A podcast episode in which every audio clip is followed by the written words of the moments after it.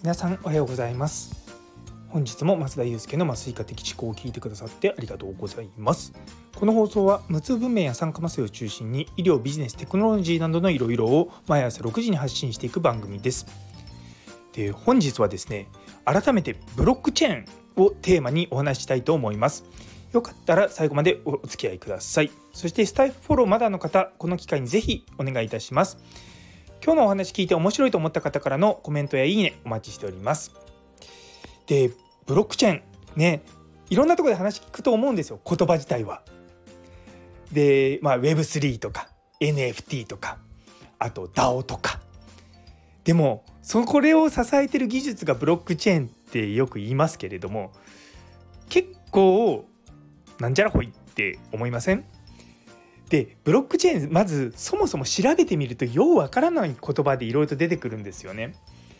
でもなんかいろんなところですごい革新的な技術っていうところが出てくるんですよ。で何がこう革新的なのかってところがすごく分かりづらいのですごくなんか難しいイメージがあるんですけども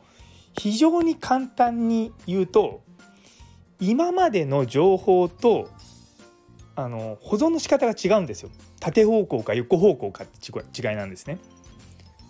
え縦と横って言われるとちょっとん？って思うかもしれないですけど今例えば僕らが例えばあのワードのファイルに文章を書くじゃないですか。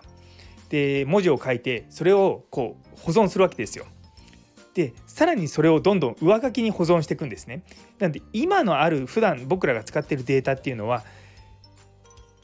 ファイルの中のデータを一つ一つこうアップデートしてる感じなんですよ。なので過去のデータっていうのはログはもちろん残るんですけれどもそれは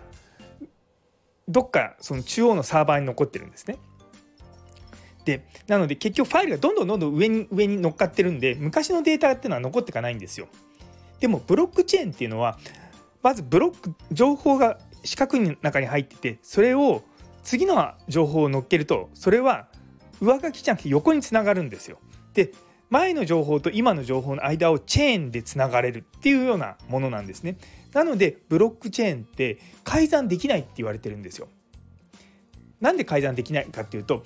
一番新しいものをデータを新しくしようとするとそれは次にのブロックができてそこに情報がつながっていくんですよ。で過去の情報を変えようとするとそのさらに前の情報も全部変えなきゃいけなくなるんですね。なのでブロックチェーンの情報は基本的に改ざんができないって言われてるんですよ。なので情報の信頼性が高いっていうのがま根本にあるんですね。でさらに今までのその情報っていうのは大体どっかの一つのサーバーに入ってるんですね。例えば Amazon の情報っていうのは Amazon のサーバーが全部持ってるんですよ。Apple の情報は Apple のサーバーが全部持ってるんですよ。なんでそういった形だとそこの一箇所にまあ、情報が集の集中してるんですね。でもブロックチェーンっていうのはそうではなくていろんなパソコンがネットワークで組み合わさってそれぞれのところに情報が残ってるんですね。言ってみればブロックチェーンの情報っていうのはみんなが見てる共有のノートに書き込んでるみたいなもんなんですよ。でだから誰かがそこのノートに書き込むとそれはみんな分かっちゃうんですね。でそれで確認ができるんですよ。で書き込みを消すとか改ざんするには全員が同時に改ざんしないといけないんですごく難しいんですね。でこれがすごくあのブロックチェーンの、まあ、非常に、まあ、信頼性が高いところなんですよ。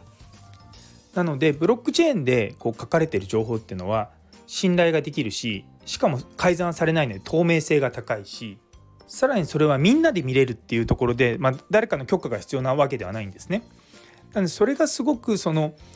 世の中的に、まああのまあ、クリーンになっていくっていうようなイメージとして、まあ、今注目されているというものなんですね。